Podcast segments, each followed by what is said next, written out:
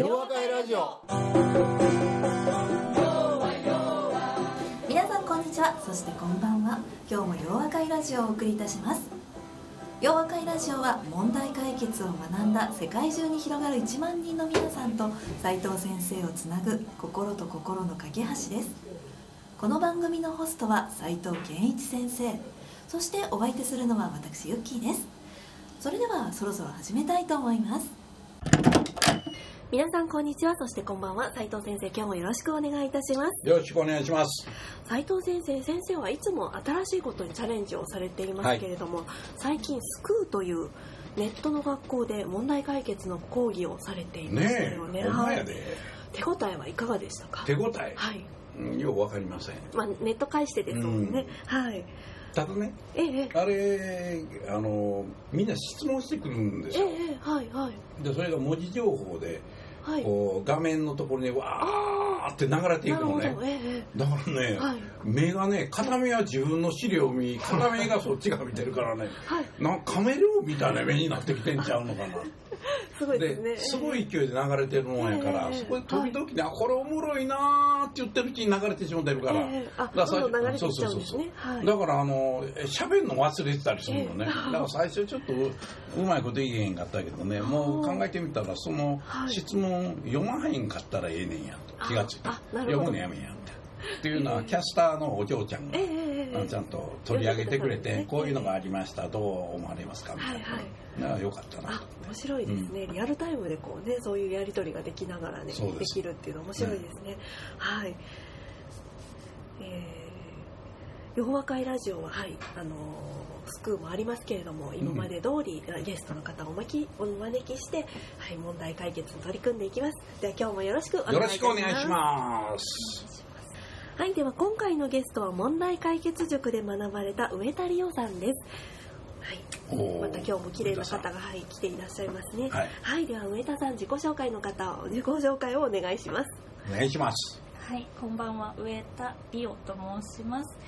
雑貨とか化粧品を通販サイトで売っている会社で働いています。はい、担当は香水のサイトを運営しております。はい。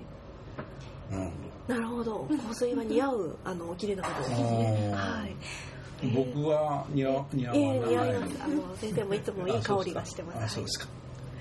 あのおすすめのね香水とか後で聞いたらいいかもしれないですね、ね、私も聞いてみたいですね。はい、はい、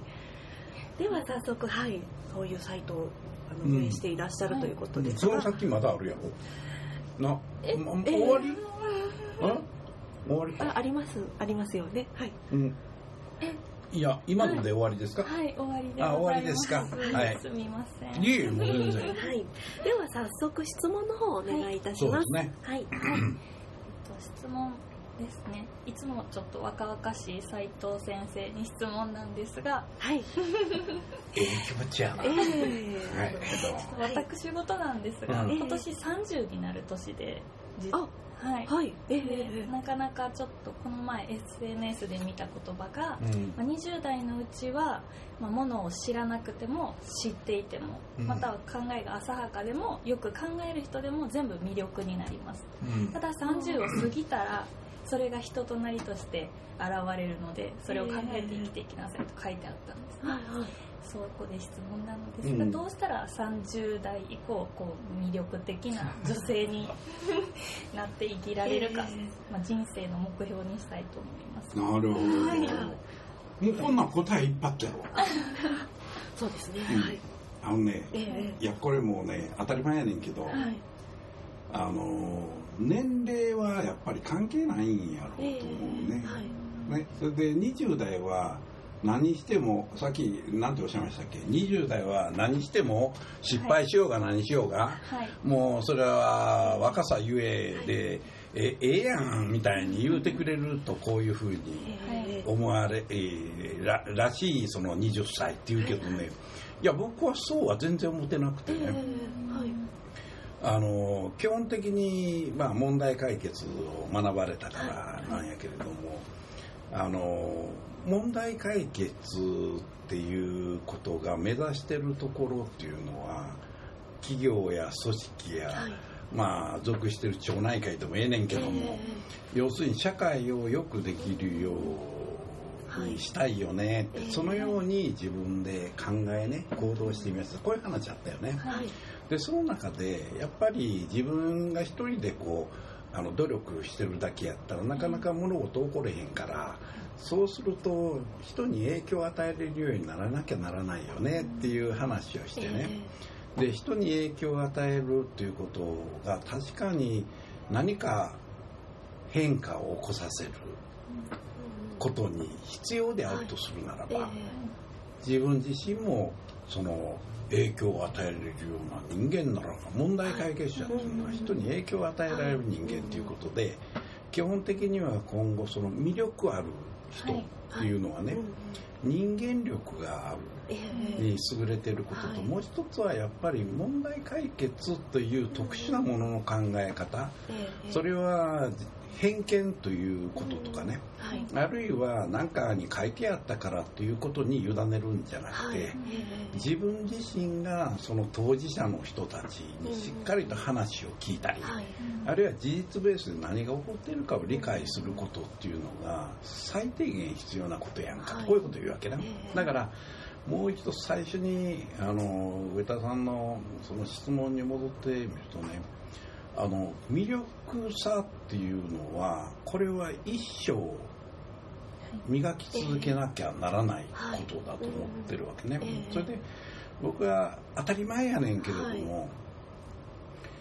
表面的にね魅力的な人って確かにいるよね。道歩いてうわかっこいいやんけみたいなね、でなんか間違ってちょっと後ろついていってみようかなみたいな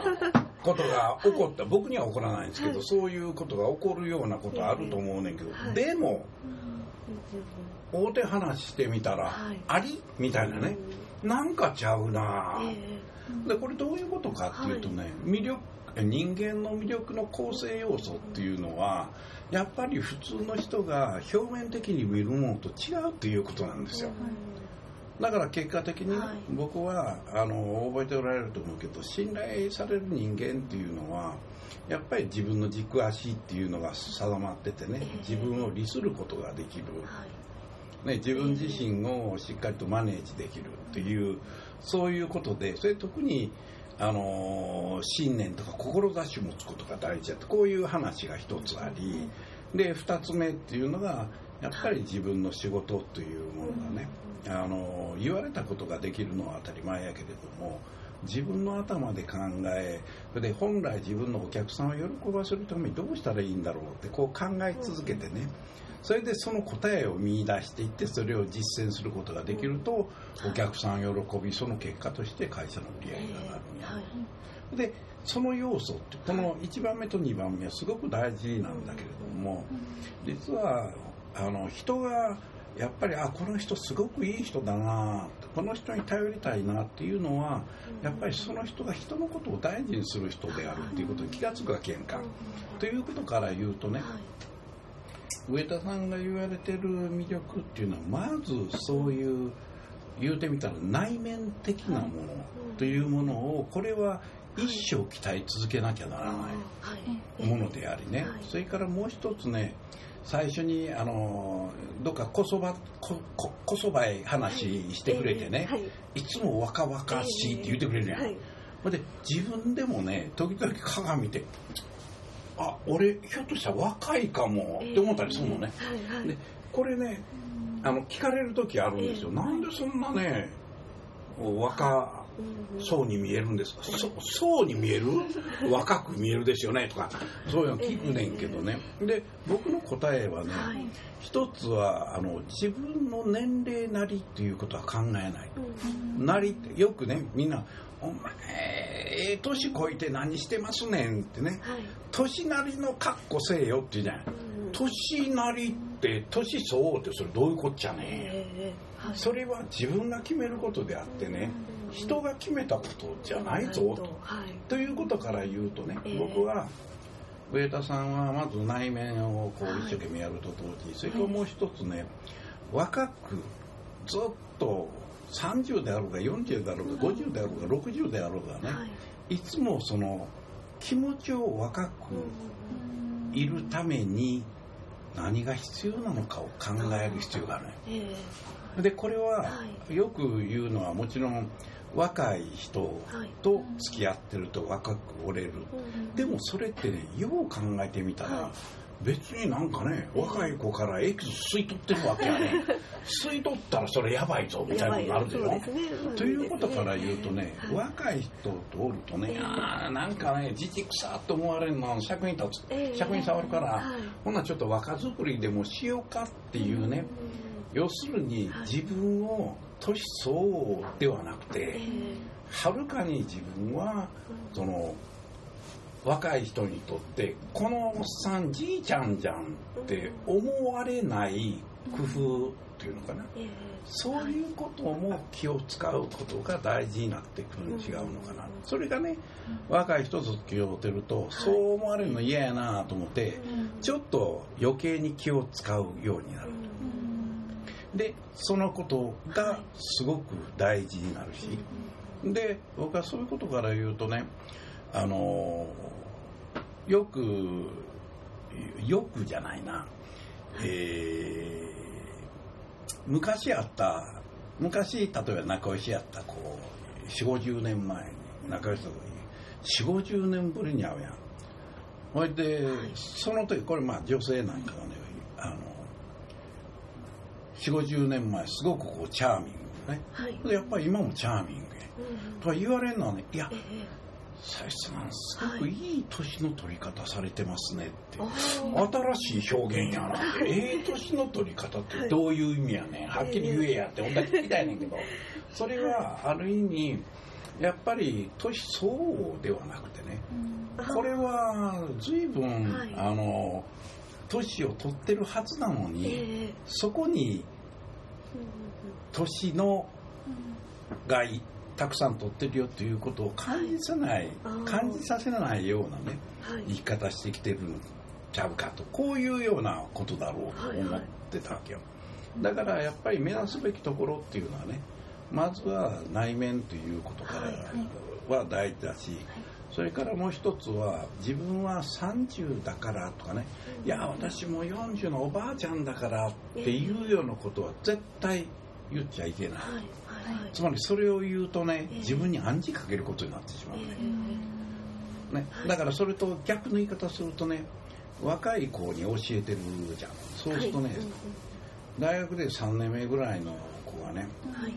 いや私あの経験が足りないのでやっぱりうまくできないんですよっていうね、これは経験が足りないっていう言葉を自分に言い聞かせることによってこの失敗っていうのは正当化しゃあないよねって思ってるんやろと。で僕はそれは違うと。経験っていうことは全く関係やない。考える世界は経験とは関係ないんですよ。これがねそれこそあの知識の集積であったり、あるいはこのノウハウを蓄積していくっていうことになると、経験軸とある程度兼ね合いが出てくるかわからへんけど僕らの世界は考える世界だから、これは経験の世界じゃない。ん。やと。だから自分をどういうふうにあのまあ若く保つかということもあえて意識する必要がなくてね。いわゆる自分自身っていうのがそれこそ毎月でも毎週でも毎日でもええねんけど、振り返ってみてね、あ今日は私、若く、ね、気持ちも若く、ね、行動も若くそういうふうにやってったかなかなっていうふうに振り返ってみることもすごくいいと思うのね。だからともかく年相応っていうことはない。磨き続ければね、はい、おそらくあの若い子たちが持っているその魅力とは全く違う魅力本来の魅力というものが蓄積されていくんやと思